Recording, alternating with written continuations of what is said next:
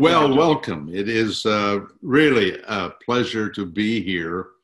And I want to thank Jim and his crew for the wonderful uh, energy they put uh, into this whole process. We had hoped to do it uh, earlier in the year, eyeball to eyeball, but here we are, kind of eyeball to eyeball again. And I want to thank uh, Kathleen Thorne and Library U for uh, agreeing to help us get the word out and be a another sponsor of, of this, what I think is a very important, important uh, effort to uh, help people do better with their investments. And so today is kind of a, of a history lesson of sorts, but I want to use this information from the past and the present to give some sense to people what the future might look like uh, as as investors. So uh, let me just. Uh, all right, now Jim, you know, oh, there, I got it right there. All right.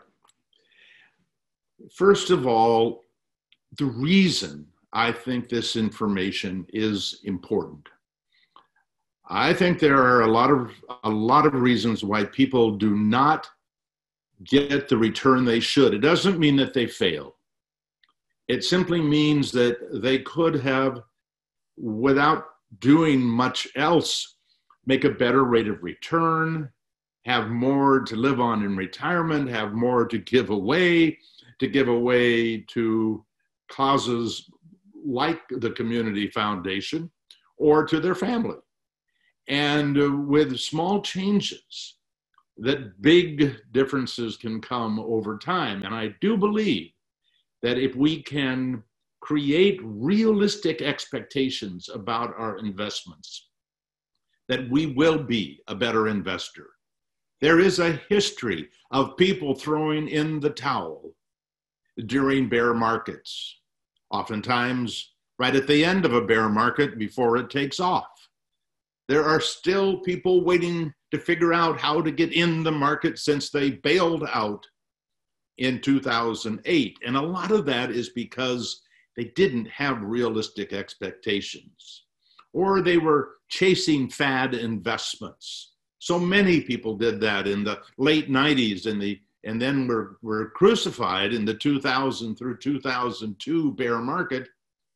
And it wasn't necessary if they understood the history. And the bottom line is, I think you will, in fact, make more money and take less risk.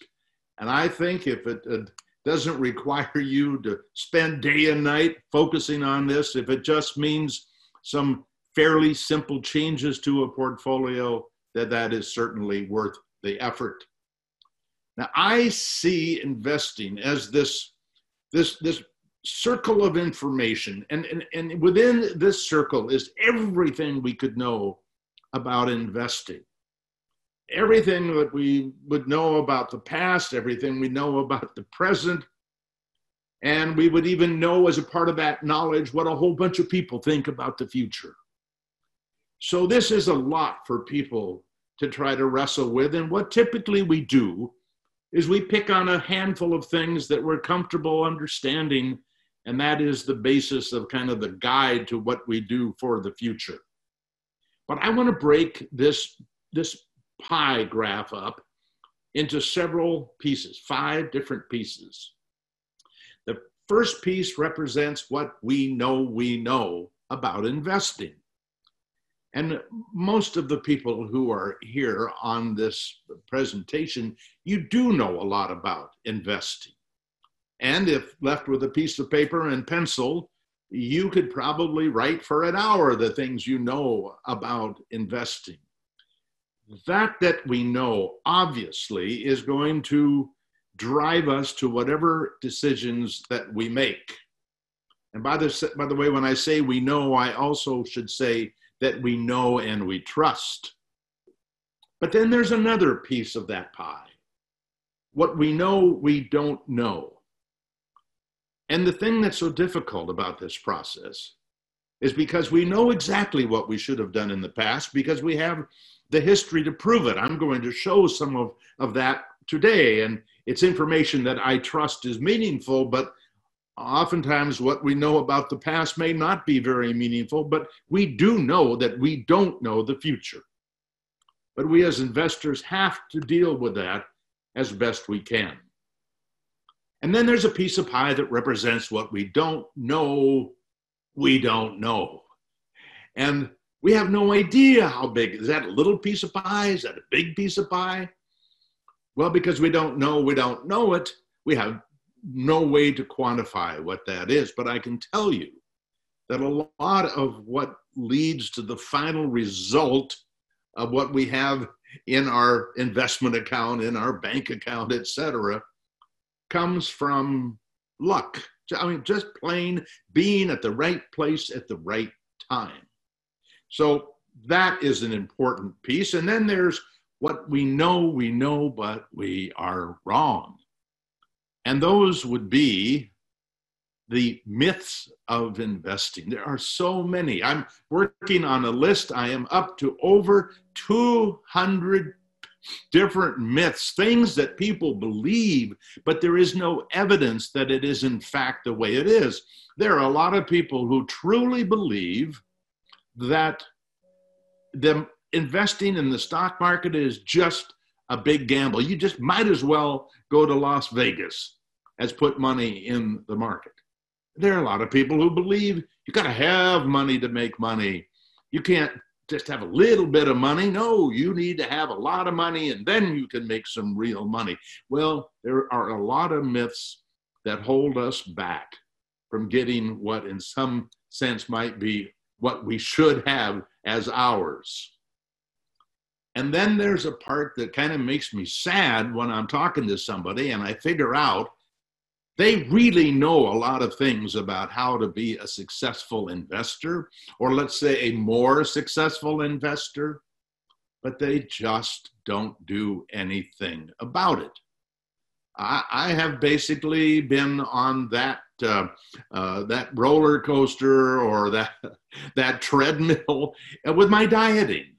I mean, there are things that I know I should and shouldn't be doing, but doggone it, I, I do the wrong things. And what I want to do is I, along with you, I want to focus on making sure that, hang on just one sec. Ah, there we go. Making sure that one, I want to improve the, I want to uh, expand what you know you know. I want to show you some things about the history of investing that when you know that, if you trust it, that you could then do something about it. And hopefully, maybe I'll say something that will actually motivate you to do it. I am no longer an investment advisor. I don't take that responsibility, but I hope that I can encourage you to do the right thing. And by the way, I know the right thing from the past. I can't tell you about the future in a sense any, any better than anybody else. So there are limits for all of us. But what is successful investing? What, what is it? How do you do it? What does it represent? Well, most of successful investing is about managing risk. When you talk to people, what they want to know oftentimes is, well, what do you think the market's going to do? Think it's going to be a good year in the market, a bad year in the market? Think that we're going to go down further? They're normally questions about performance. When in fact, we could do little to, to, to, to control that. On the other hand, when you look at how to manage money successfully for the long term, there are a whole bunch of steps you can take that you actually have control of. How much you put in, how much you take out, how much in equities, how much in fixed income, the expenses that you pay, the trading that you do, whether you're a buy and holder or a market timer.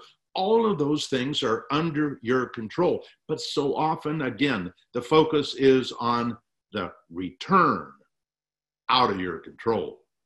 And I don't think that you should ever take a risk you don't understand because there is this optimistic aspect of investing that when we're in the process, we're focusing more on the upside than we are the downside. And I really believe that we as investors should understand not only what the potential return is, but maybe what the return has been in the past. That might be a good thing to know. But maybe more importantly, is what did the bad times look like?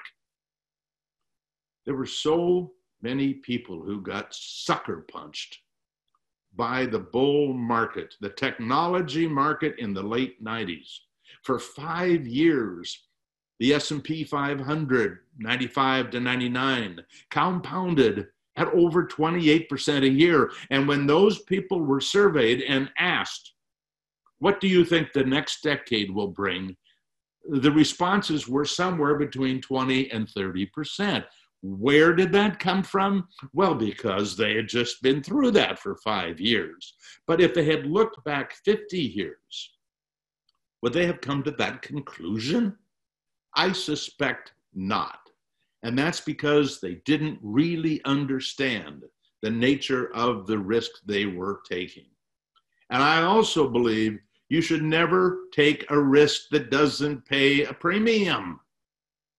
There are lots of investments that are risky, and historically, the premiums are very small, and yet the risk is very high. And that doesn't make any sense. In theory, if we take more risk, we are supposed to believe we're going to get a higher premium for that risk.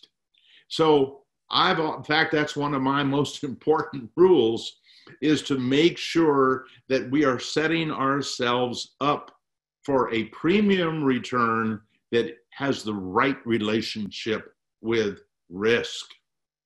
And then I love an investment that gives you higher return without taking more risk.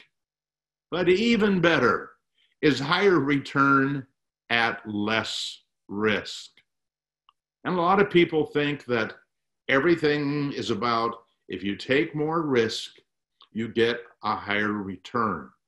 I'm sorry, that doesn't necessarily work. In fact, for people in retirement, it is often the case that the people who take money out of their investments in retirement do better when they have less risk exposure than when they have high risk exposure. So again, that's one of those myths, those things that that uh, we believe that may not really be true. But I do think that with a look back to history, we can find ways with the help of others. There is not one thing that I'm about to share with you that I made up. This is simply out of the history books.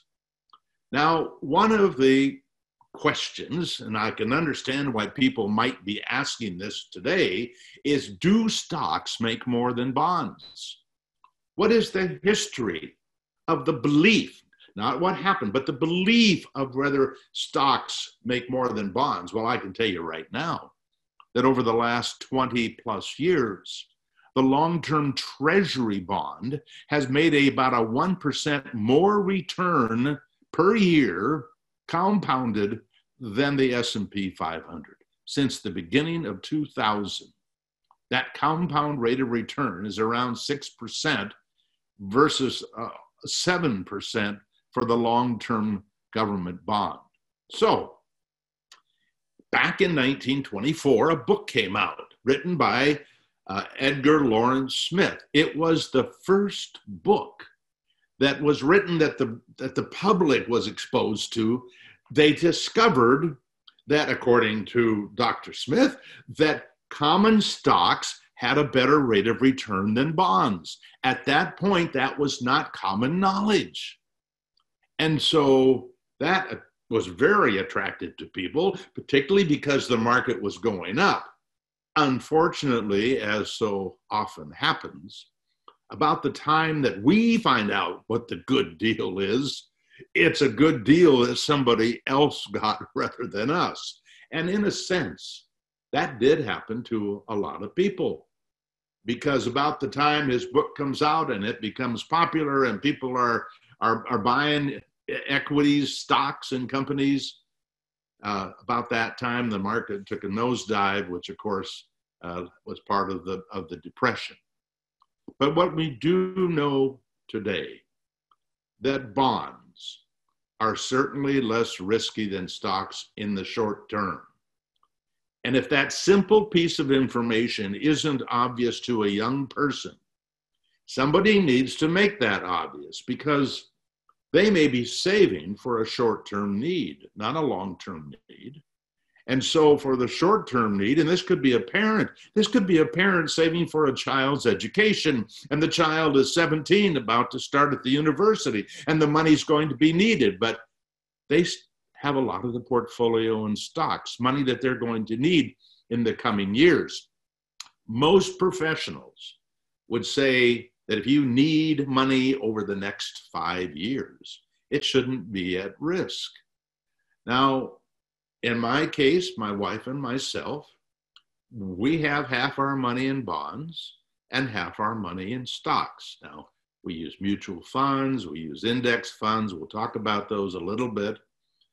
But the fact is that half of the money being in bonds, and what we do every year, the first week of the year, we take out 5% of our investments that are, are there for our retirement. So we, in essence, have 10 years of, of low risk investments to take care of us. And, and that's maybe a little over the top, but I'm 76. My wife is proudly younger. But the fact is, we should not be all equities at our age. At least that's what we believe. But when we look at stocks over 10, 20, 30, 40 years, it turns out that that whether you look at inflation or, or without inflation, that in some ways stocks are actually a lot less risky than bonds, partly because after inflation and taxes, there's almost no profit left in bonds. And also, those risks that we worry about are short term risks. They're not long term risks, they're short term risks that keep us from sleeping but we own them for the long term. And there, at least historically, that hasn't been as risky. I don't want to say no risk, but bonds do have risks as well. In fact, let's look at bonds for just a second so we can, can get this in perspective. And this is particularly important, I think, to to young people who are putting money aside for the long term. And about 30% of millennials who are investing for retirement refuse to go into the stock market because they know maybe about 2000 through 2002. And if that wasn't bad enough, there was 2007 through 2009. And yes, the market has been going up up until this recent bear market which has has not even been a, an average bear market. It was it was uh, done and over for the S and P 500 fairly quickly. But look at bonds. Here we have bonds going back 92 years. Short-term bonds, intermediate-term bonds, long-term bonds, all government bonds. And what we see is the compound rate of return for the short term government bond is 3.3, 5.5 for intermediate, 5.6 for long term. And the long term is more risky. So it turned out that for be, being willing to have a year you lost 15%, you got about a half a percent better than the 5% loss that was suffered, the worst loss for the intermediates and basically a break even for the short term was the worst 12 month experience. So there does seem to be this relationship between risk and reward with the bonds. And you can see why when you find out that the inflation rate over this 92 years was 3%, if you were investing in an attempt to grow your money after you paid taxes, if you did on the 3.3, and then you reduced the buying power of your money by 3%, you're, you're actually you're actually going backwards. Ah, but the equities, the stocks, and I'm never talking one stock at a time. One stock at a time is, is about magic. Uh, well, actually, it isn't about magic. Uh, there's a site that I highly recommend to, to uh, parents or grandparents that would like to help their kids become more financially literate.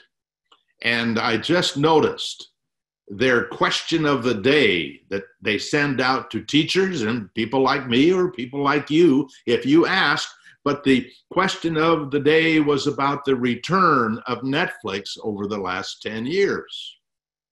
Turns out it's been a 47% compound rate of return over the last 10 years.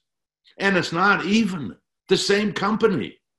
It's a fascinating thing to teach young people how some companies are able to adjust and take advantage of the future and others are not. And, uh, and so it, it, it is an interesting story about a name brand that young people know.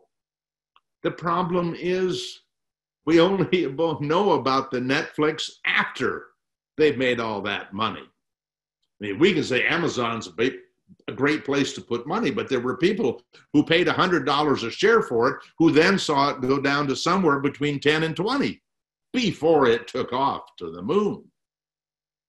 But what we do know is this if you owned all of the S&P 500 stocks, what they call large cap blend, a blend of value and growth, growth being popular, value being really out of favor not the popular companies. But what we know is, is that over the last 92 years, instead of a 3.3% gain or a 5.1 or a 5.6, it's been 9.9 and $100 grew to $602,000 as opposed to, uh, to uh, something less than that here 2000 for short-term government 10,000 for intermediate, and 15,000 for long term. In the long term, equities are better. That was first discovered by the public just before a huge bear market. And then for decades, they didn't trust the market. A, dec- a decades that huge profits were made by investors but it was hard to overcome the pain from what they thought was supposed to be a gain. But if we look over longer periods of time, and just very briefly, if you look over 15 year periods, it's still basically a break even for the worst 15 years. But there was a 15 year period that short term bonds made 8.3. By the way, that was not a big deal because inflation over that period of time was about the same or more. And if you were in intermediates, it was 11.3. Same story. It happened during a period of high inflation. And for the long term government bond, 13.5. But there were no catastrophic events. When you look at equities, even when you go out 15 years, well, look at here, you had about the same break even. So if you go through all the 15 year periods, we can see with the S&P 500 that you made as much as you would have made. Yes, at more daily volatility, more quarterly, more yearly, more 5 years. Yes, more volatility, but the difference was was huge. And the average was 10.7%. And then when we go out to 40 years, now we're talking about um, I'll call it a lifetime. Actually, if people do what I suggest they do and put money aside for a newborn child, you're talking about the ability of that money to last not for 40 years, not for 80 years, but potentially for 100 years. So you can imagine what these numbers can grow to over a long period of time, particularly if the money is put in the right place, which of course we know what it should have been, but now we've got to guess for the future. But I do know this I would not put that long term money over 40 years in a bond, except to the extent, as I am right now at age 76, I have bonds to protect my money against the loss in the stock market. It's not about the interest that comes from the bonds. It's about the low, st- the, the high stability. And when we look at equities over 40 years, looking at the S&P 500, the best 40 years was 12.5. The worst was not a negative, was not a break even. The worst was 8.9. And by the way, the difference in these two terms two returns was less than one half of 1% once you adjust for inflation. This was during a higher inflationary period. This was during a lower inflationary period. Inflation is a very important part of understanding our returns. So we go uh, from what happened uh, back in the 20s. And I'm going to fast forward now to the early 90s. Because once again, we learned something we did not know before. And the reason that I know we didn't know it is because when I was a stockbroker for three years, uh, it, it, from 66 to 69, early 69, late 66, uh, what what I learned, I read lots of books. I I read everything I could get my hands on that I had time to read while I was taking all the, the courses to become a stockbroker. And in all that reading, nobody ever talked about small cap value, large cap value, small cap blend, large small cap value, etc. These asset classes, these different than what they would call uh, mutual funds that are aggressive growth funds. Uh, uh, um, there were that were called equity funds. Didn't say what kind of equity, they were just all equity. Then there was growth in equity, which means it was a combination of stocks and some sort of fixed income instrument. In fact, it could be stocks that paid a dividend, or it might be some stocks that paid a dividend and some bonds they weren't well defined asset classes. They were almost like something you'd use for a sales pitch that would meet the needs of investors who knew very, very little. So, what happened was we had a chance to now, I think, choose to believe Wall Street, not my, not my first choice. I don't mean that they're all crooks. What I do I'm sensitive about for investors is so often the things they want you to do are really almost more in their best interest than yours. So the, the only advice that I want to give is something that is going to benefit you and your children, or in some cases, you and your parents, and not because it's not about me, it is totally about you. But we have this choice when we turn to others for, for, for guidance. Do we go to Wall Street? Do we go to Main Street? Main Street is your brother. Is there somebody at the office? It's a friend in the neighborhood who you may perceive has a lot of knowledge about investing. And I don't, could be, it could be. But I also know that very often the things we hear about in casual conversation are not indicative of the whole portfolio? Did they tell you about the things that didn't work out? Did they tell you that this stock they're talking about that made them so much money was just a teeny tiny part of their portfolio? I mean, I own Google, I own Microsoft, I own Netflix, but I also have a portfolio of over 12,000 stocks in the index funds that are in our portfolio. And so you don't necessarily get the whole story. And I'm not sure that a lot of Main Street understands the risk of investing. So, from my viewpoint, where I want to turn is to the academic community. And out of the academic community came Eugene Fama and Kenneth French. Eugene Fama, since they came out with their three factor model in 1992, uh, Fama has uh, uh, become a Nobel laureate and, and very famous for his work. Now, it's very simple. The calculations behind it, the studies behind it are massive. But the bottom line lesson that we learn from their work is kind of like was a surprise Uh, when Smith's book said that stocks make more than bonds.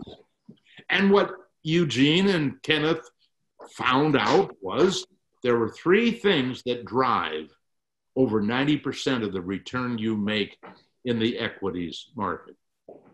And those things are the market equities, the size of the companies in the portfolio, and how much value orientation. Are the, are the, are the companies more growth oriented or more, more value oriented or somewhere in between? And they showed tons and tons of evidence that concluded that in fact, small beats large and value beats growth. Now, if that is true, and if what is most attractive to me are the very large growth companies, should I be reconsidering how I build my portfolio? And that's a question each one of us have to face if we want to look at what we've been taught uh, from the history of investing. So, small companies briefly. We know from looking backwards, looking at the returns of all, all of the small companies. And these are companies that are two to three billion dollars in, in size. And how you determine that size is you multiply the number of shares times the market price on the stock market.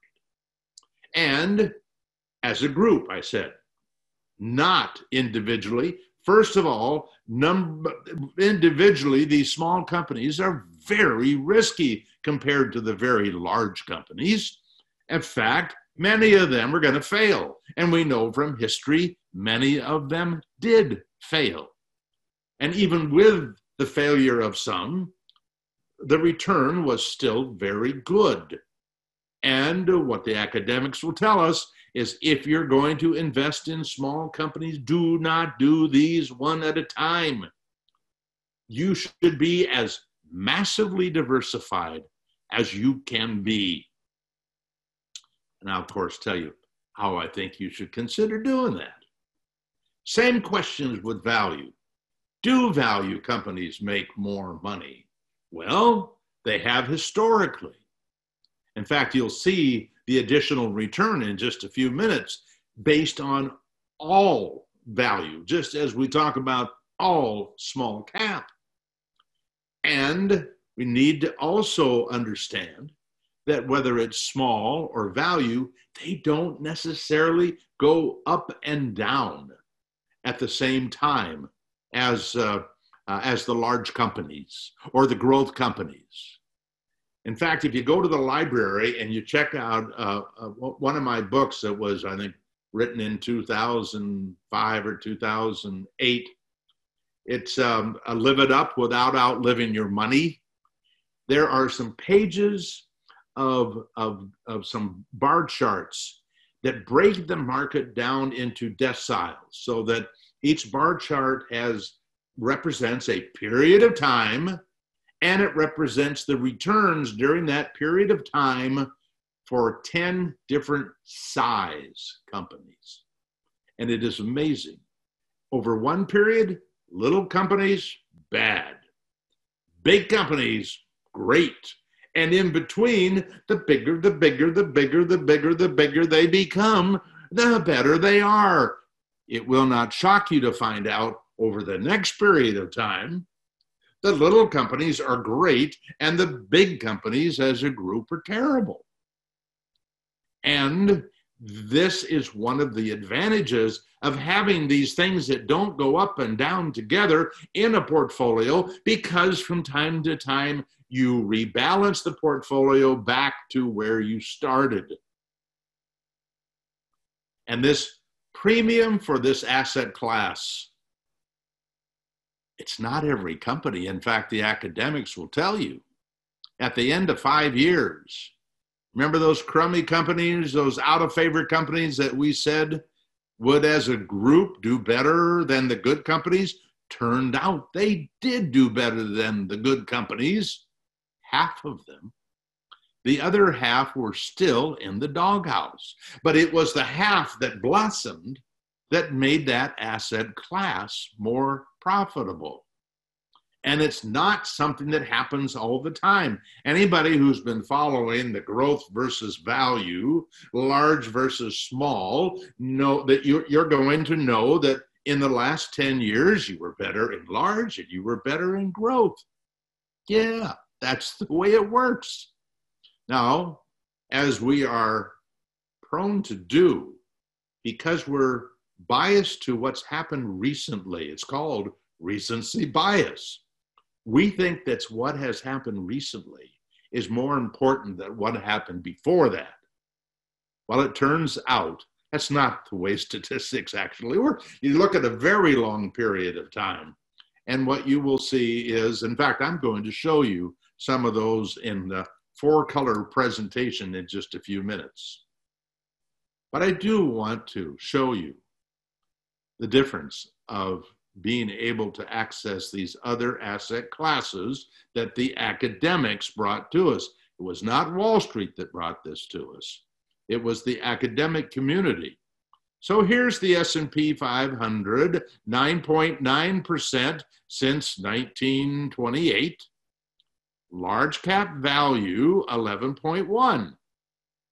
Now I know that doesn't look like a really big deal, uh, but it turns out, particularly for, well, both for young people and for people who are just entering retirement. In fact, I just wrote an article for Market Watch this week that is about uh, how in retirement you can you, you can I say easily in the past, of course, but you could have a good shot at increasing the value of your retirement returns by over a million dollars. And by being able, this is important, by being able to earn less than a half a percent more. So when I see one asset class that compounds at 9.9 and another that compounds at 11.1, large cap value, out of favor large companies. And here's another one, small cap blend, smaller companies around two to three billion dollars, but they're a combination of value and growth, a 12% compound rate of return. And the home run historically has been small cap value because it contains the small premium and the value premium both in one investment. And so the that premium has been there. Now at 76, I have no idea how much longer my life will be. But I do know this. I do know that it is highly likely that before I die, that I will see large or small beat large uh, for the for the rest of my of my life large may beat small and growth may beat value. And the reason I know this is certainly possible is from 1970 through 1999 that the, the, the small cap blend underperformed the large cap blend. And, and, and what, uh, what Dr. Fama answered when somebody asked, know, what's going on here? You tell us there's supposed to be a premium for small cap blend. Where's the premium? For the last 30 years, large cap blend has been better. And his response was, You're not very patient, are you? So this is not a claim that if you make changes exactly like the academics would recommend, and I'm suggesting it's worth looking at, it doesn't mean it's going to work.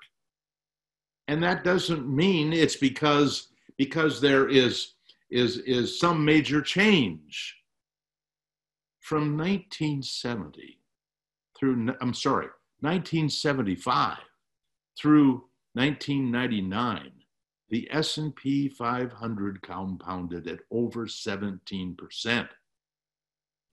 From 2000 until today, it's under 6%. Well, do you know the difference between how fast money grows at 17 versus 6? Well, it, it, it, sounds like it's about three times as fast, but it's more. And the reality is that some people were lucky and started saving in 1975.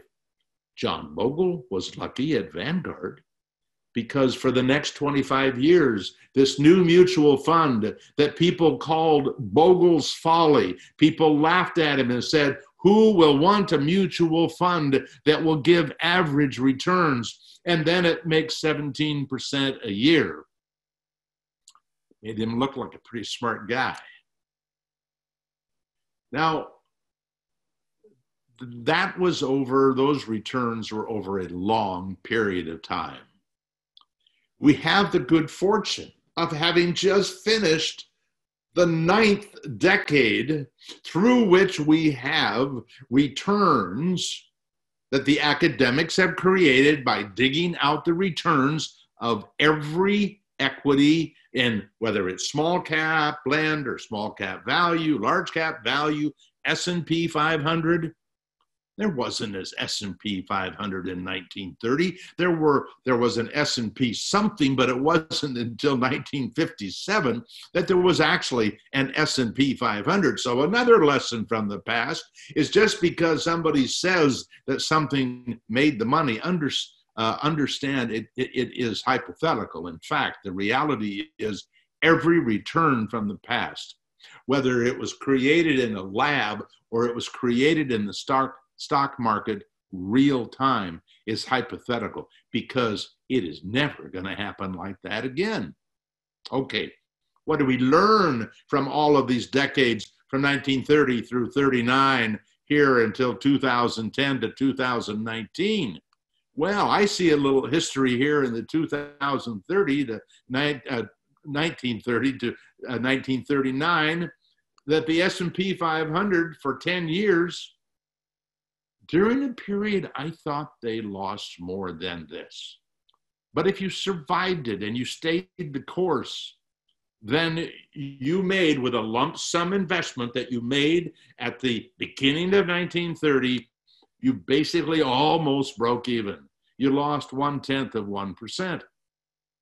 And I've been chastised for decades for telling people in order to really understand the risk in the market, you need to go back as far as you can where you have enough statistics that you can have a sense that you can make some conclusions about what you're likely to see. And they would say, ah, we're never going to go back to the Depression. That's a whole different time. We have the Fed now. We have all these reasons we can control stuff.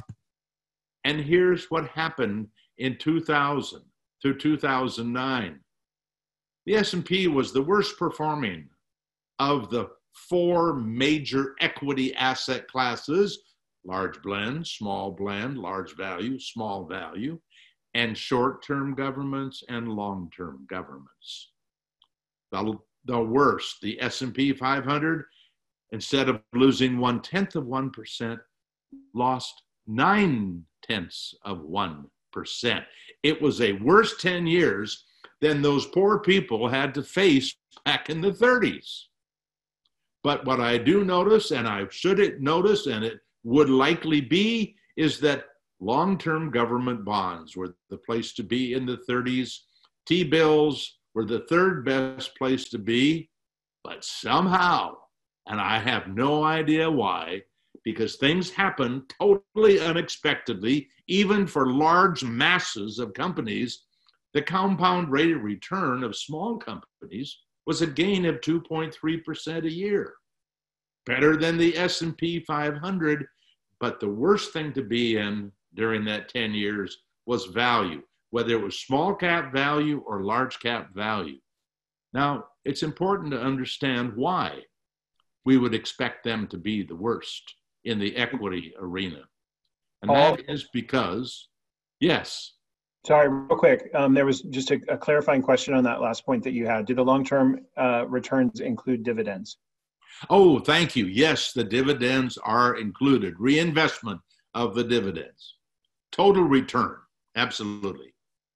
Um, and that's important because when you look at the return of the index itself, which you may see didn't do well over a period of time, if you include the dividends and reinvest them along the way, it turns out that, that you do a lot better because dividends are an important part of the S&P 500. Um, what, what we know is that these equity asset classes perform generally as expected. So it doesn't surprise me that for 40 through 49 and 50 through 59 and 69 and 79, that small cap value was number one. And it doesn't surprise me that small cap blend is right up there or large cap value. And when small cap value tripped and came in second place, large cap value compounded at 20.6 excuse me, and small cap value compounded at 20.2. I mean, virtually the same.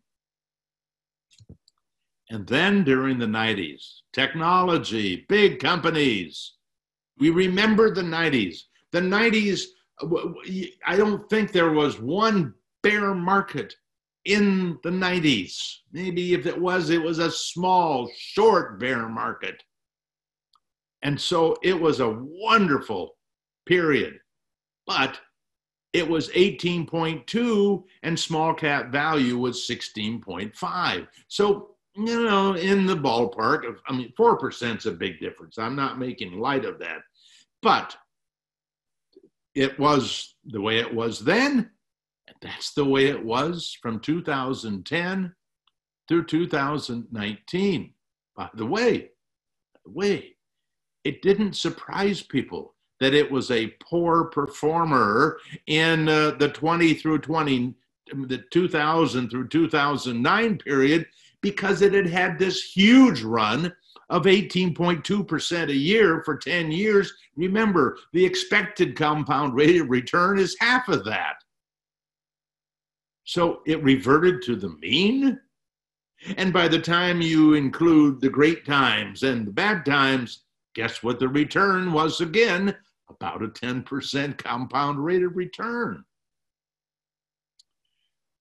But I want to focus on something else that really gives me a sense of something that a lot of people could do. And it's always going to be about trust.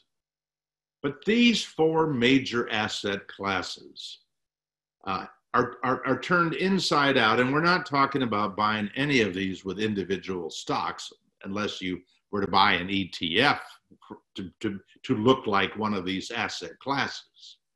But I want to focus on this four fund combo here that from 1930 through 2019 didn't do as well as small cap value or small cap blend because those are the expected to be the two best performing asset classes.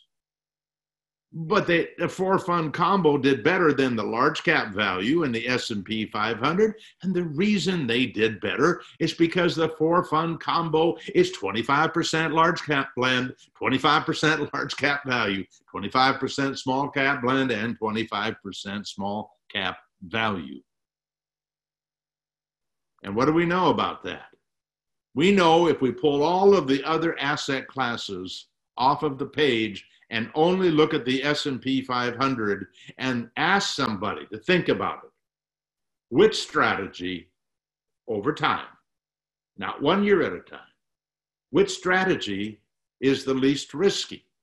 Now, I am not suggesting for a second that you put all of your money in the four fund combo. Uh, I wouldn't I, I, wouldn't be shocked if somebody used that strategy for the equity part of their portfolio. But again, uh, I have something, we have something very similar to the four fund combo It's the same balance of large and small and value and growth, but it also has international and it has 10 different funds in it, but it's basically the same with some more diversification and a very slightly higher return, not much. But what I notice on this page that gives me hope, I love the fact that the four fund combo kind of congregate around the middle of the page. Middle is good for me. You see, top of the page probably suggests a lot of risk. And, and I'm okay with some of that, but I don't think I want a lot of it. But down here, here's the S&P 500 last, second from last, third from last, two times. And if we go out 20 years, the four fund combo is better than the S&P 500 every 20 year period. And by the way, it isn't always by just a little bit. 16 versus 14, 10 for four fund, 7 for S&P, 18 for four fund, 18 almost for the S&P. And then 2000 2019 9.1 for four fund and 6.1 for the S&P. So I and and I mentioned this because this is the kind of work that has come out of our industry after Fama and French did their work. Fama and I French. lost the audio. Pardon? Uh, Fama and French were academics studying individual asset classes. People like Paul Merriman and other investment advisors, they were trying to figure out how do you put these asset classes together to minimize exposure to risk and maximize the return. Doesn't mean get the highest return, but for the level of risk that somebody might be comfortable with. So this comes, all of it, basically out of the academic community and is certainly new since uh, I came into the industry in the 60s. And here's something else that is new. And this is just one example. If you went to paulmerriman.com and you, you, you opened up best advice, and then you could see fine tuning tables for the S&P 500 for 10 funds, for four funds, for all sorts of different combinations of US and international. The purpose of these tables, and this too, in essence, has come combination between the investment advisory industry and the academic community. I can look at 50 years of performance. Here's 20 of the 50. I can look at that four fund combo in combination with 10%, 90% bonds, 80% bonds, 70% bonds. I'm sorry, I'm going to go back. I could do it with 90% equity, no, I was right in the first place. I could take start with hundred percent in stocks and start adding bonds. And as I add bonds, the volatility goes down, and over the long term, so does the return. So an individual investor can actually look at here's the bottom part, the, the last 20 years, an individual investor can see, okay, what did it mean as you added 10% more equities to the portfolio? Well, if you didn't have any, it was 6.9 in an all bond portfolio. If you added 10%, it went up to 7.6. If you added another another 10%, the compound rate of return went to 8.2 and then 8.8 and then 9.4 and here at 50 50 over that 50 year period it was a 10% compound rate of return and we can know how much money we would have lost because every one of us should know with the portfolio that, that my wife and I have, we know that we're going to have a year, probably we're going to use lose 25% of the value of our portfolio. It may only happen once, but I can tell you it'll be painful, but that's what we signed on for.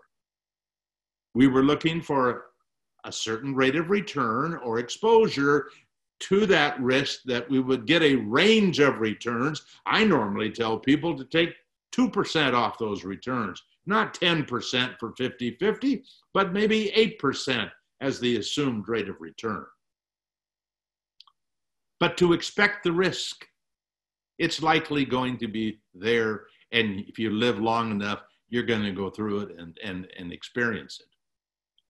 These kinds of tables give do it yourself investors the ability to take your analysis of the risk you're taking and the return you might make to a whole new level.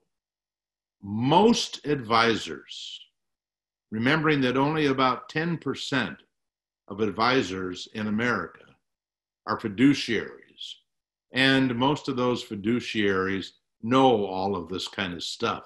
This is not special to me.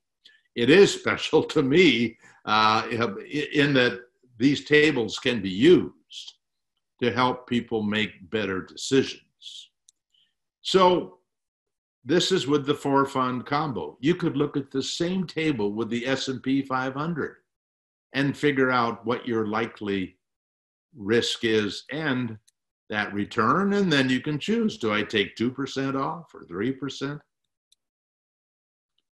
So then we come down to another important question. I think a huge question.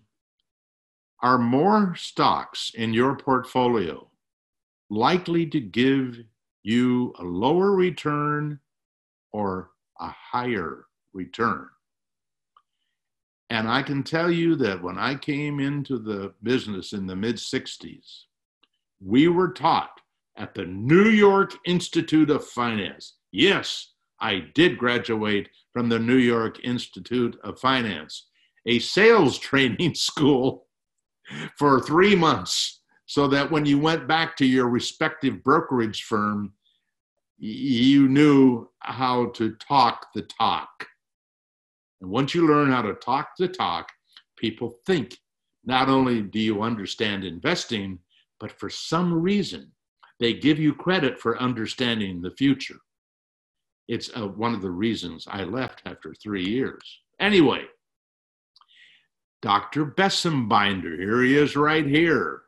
Heinrich Bessembinder, University of Arizona, I believe it is, did a study looking at every stock on the stock market that's been public since 1926. Now, other people had already dug those returns out uh, at the University of Chicago. So that had been done uh, and kept up to date for years. But what Dr. Bessembinder found that was fascinating uh, to people who are looking for the best, how do you help people do the best you can for them whether they've got an advisor that maybe they need to train the advisor, but if they don't have an advisor, what should they know? Well, it turns out that the more stocks that you own in your portfolio, the return goes up, not down.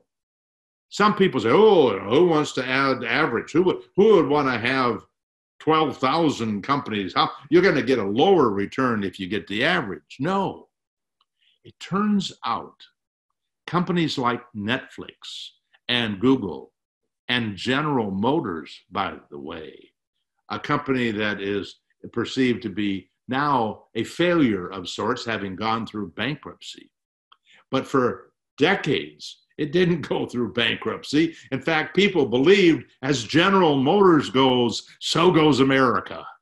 It was a it was a way of measuring how you thought the market might do. If General Motors did well, so would America and the stock market. So it turned out that one out of 25 stocks, public stocks, 4%, had huge returns.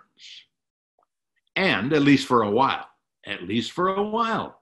Remember Sears Roebuck? At least for a while. It was a great stock. 4% made big money. The other 96% on average made 3% a year. 3%. Now, a lot of those companies went bankrupt. Enron, bankrupt. Eastern Airlines, bankrupt. Well, it doesn't mean you can't come out of bankruptcy, of course. That's about to happen now, probably to a lot of a lot of companies. They're going to go into bankruptcy. But it is a setback for the value of the company at that and has to be figured in to the total return. So it turns out that if basically 96% of the stocks don't do very well, you are probably smarter to own them all than to miss the 4%. And you may think, you may think that it's easy to pick the 4%. They're the ones doing the best. Oh, yeah. Pick those in 1999, if you will. And then by the end of 2000, those stocks, in many cases, out of business, but the, the NASDAQ index tracking those higher risk technology companies was down 80% during that bear market. So, this was important news from the academic community. And it makes me feel good. Now, there's actually, there, there is more evidence, and I'll, and I'll show you in a second. But before I do, I want to talk about something that's really interesting.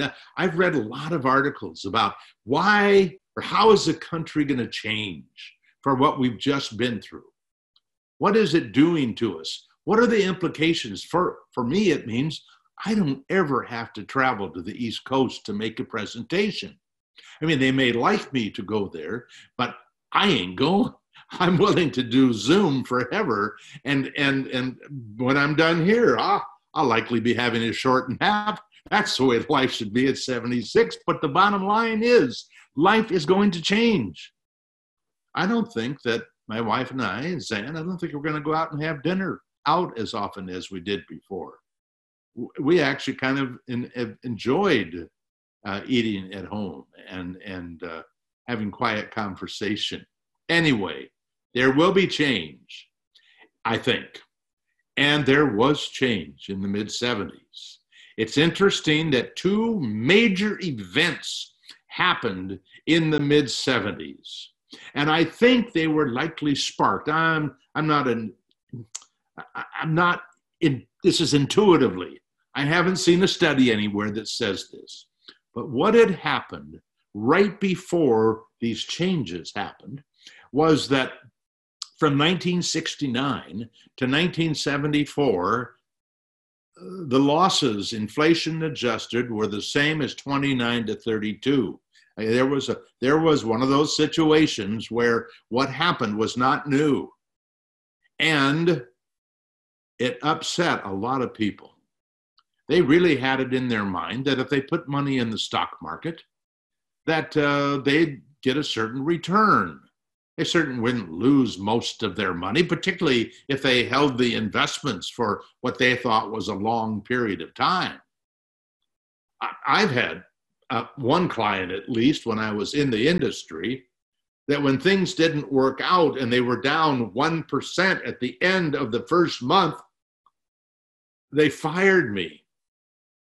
And, and, and I, I talked to him because I, I thought it was kind of strange. We had talked openly about the kind of losses that she was likely to have. I said, Have you forgotten that? Always worried about somebody suing you also for, for something that just isn't fair because we were always very open about the downside. And she said, No, yeah, you told me that. And I said, Well, why then did you decide to terminate after a very small loss. And she said, and she was serious, that she thought before she lost she would make some money so that the losses wouldn't really come out of her money. Is she not crazy? She just has a, a, a fear, had a fear. I don't know what she has now, uh, but she did seriously have a fear of losing any of the real money. Just like people will tell me when their stock has gone from uh, 80 to 5, like Enron did. Haven't lost money, Paul. I'd have not lost money. Why? It's worth 5. Haven't sold it. Never lose money unless you sell it. I just don't think that way. And yet a lot of people do. So here's what we have a whole bunch of people who struggled and lived through the 73 74 bear market, the worst bear market uh, since the 30s or the 40s.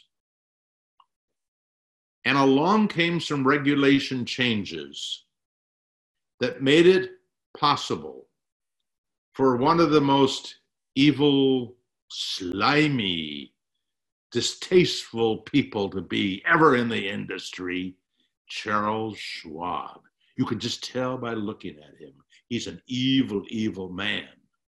Well, why was he evil? Because before a firm like Schwab started discounting commissions, and before the government, basically, there were regulations as to how much you charged when you sold somebody 100 shares of IBM. And for 100 shares, you could be paid as a, as a broker $175. It was a high priced stock. $175. Well, twice that if you sold them 200 shares. Those were regulated commissions. Today, as I think many of you know, you can actually trade stocks with no commission. Talk about deregulation. But Charles Schwab started this, this discount brokerage firm where their job was not to give advice, but to give access to very low cost uh, transactions. And the industry tried to paint him to be something, something very bad. There, there must be mafia money behind that man. I mean, the stories were, were. By the way, when I say they were believable, it's because how could the how could the industry afford to, if they were normal, to, to discount? Well, it's because they were making so much money that they could afford to discount. And, and now with commissions down to zero, believe it or not, doggone it, they find ways to make money. So that came along. And it took a while to catch hold, but obviously it has. And at the same time, John Bogle happened to get fired from his job at Wellington and he was looking for a way to build his his own approach to investing and when he was at princeton his senior thesis was basically in a way about indexing so he came up with this wild idea of creating a mutual fund with low expenses that the shareholders would actually be the people who owned the company. And that, and, and by the way, the, the, the, the management fees, the operating ex, operational expense wasn't real low, but as the company grew, they lowered it. And as they grew more, they even lowered it more. And, and until they became a real nuisance to the industry, he was first laughed at I'm sure not behind closed doors in the industry, but at the public level, who would ever want to buy a fund that would give you average returns when Wall Street can give you above average returns? Well, it turns out none of that was true. Oh, yeah, a few people would. Peter Lynch did, uh, and some others. Michael Price at Mutual Series, if you happen to know them. But most people didn't. And they eventually found that all out. That all happened right in after that terrible bear market of 73 and 74. And I think these changes, the lower commissions and the lower operating expenses, that sounded good to people who had just lost a lot of money. And uh, particularly when you find out that the people who were charging you these high prices uh, were then able to do just fine at lower prices. So you had a double whammy. You paid eight and a half percent to get into a mutual fund that then went down 50 or 60 or 70 percent. And eventually, not only did, did mutual fund load fees come way down, but the no load industry exploded. And that was partly the combination of John Bogle and his index fund. And oh, by the way, his index fund was not a no load fund the first year. It was in the second year that it was made into a no load fund.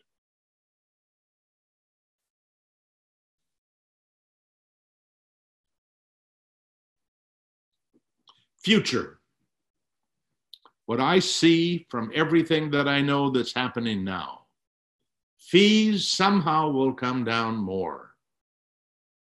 Uh, we have been in a downtrend on fees, whether it is for private management to take care of individuals or the mutual funds themselves, to the point where Fidelity has some mutual funds that have zero management fee, zero operating expense, no minimum, no minimum. Want to open an account with $100? Go ahead no minimum, uh, and aha, no commission to buy or sell.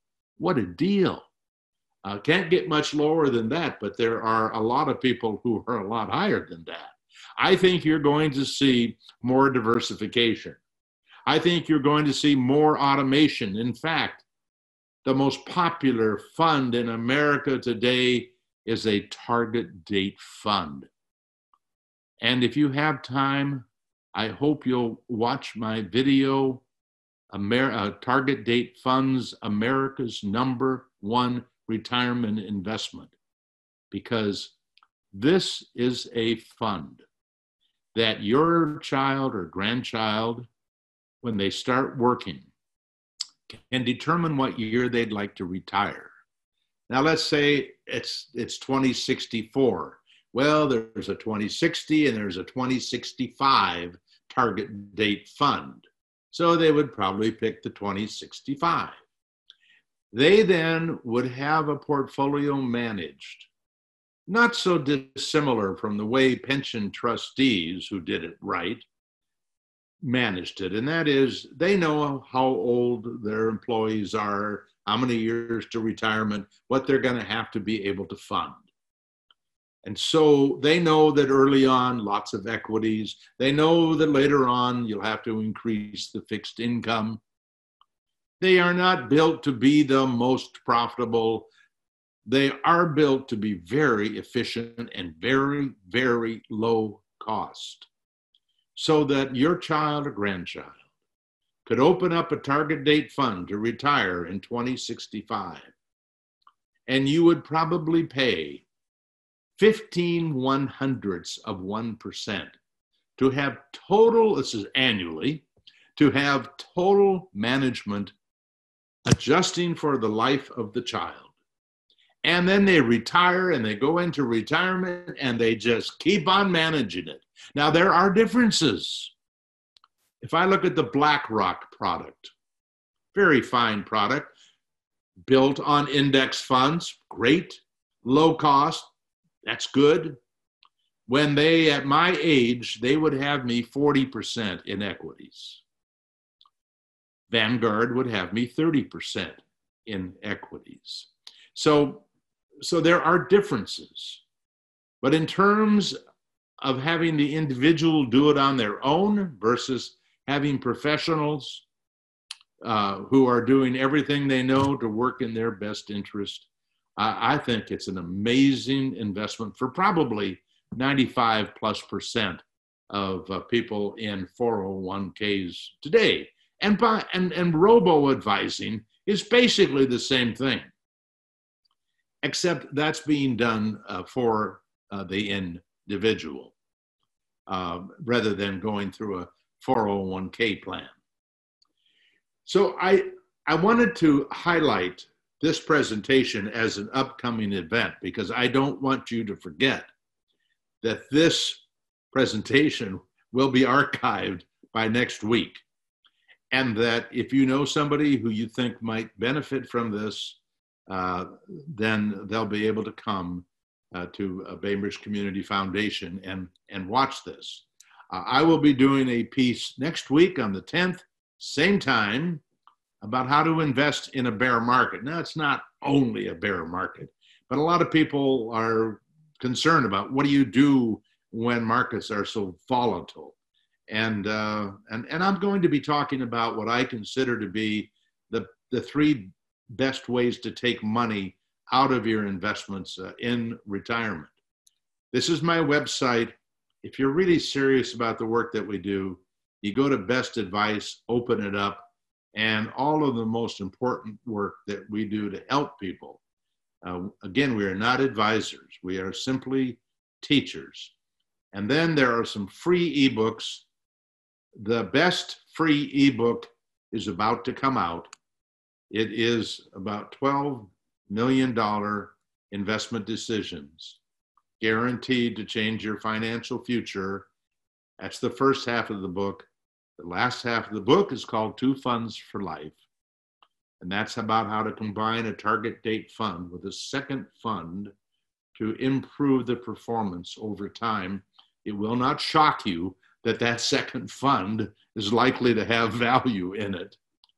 And that is free if you sign up for our, our free monthly, twice monthly newsletter, then it will automatically be sent to you and you can take that and automatically send it on to your kids. We are just trying to get this information into the hands of people who either themselves want to improve their financial future or they want to help others.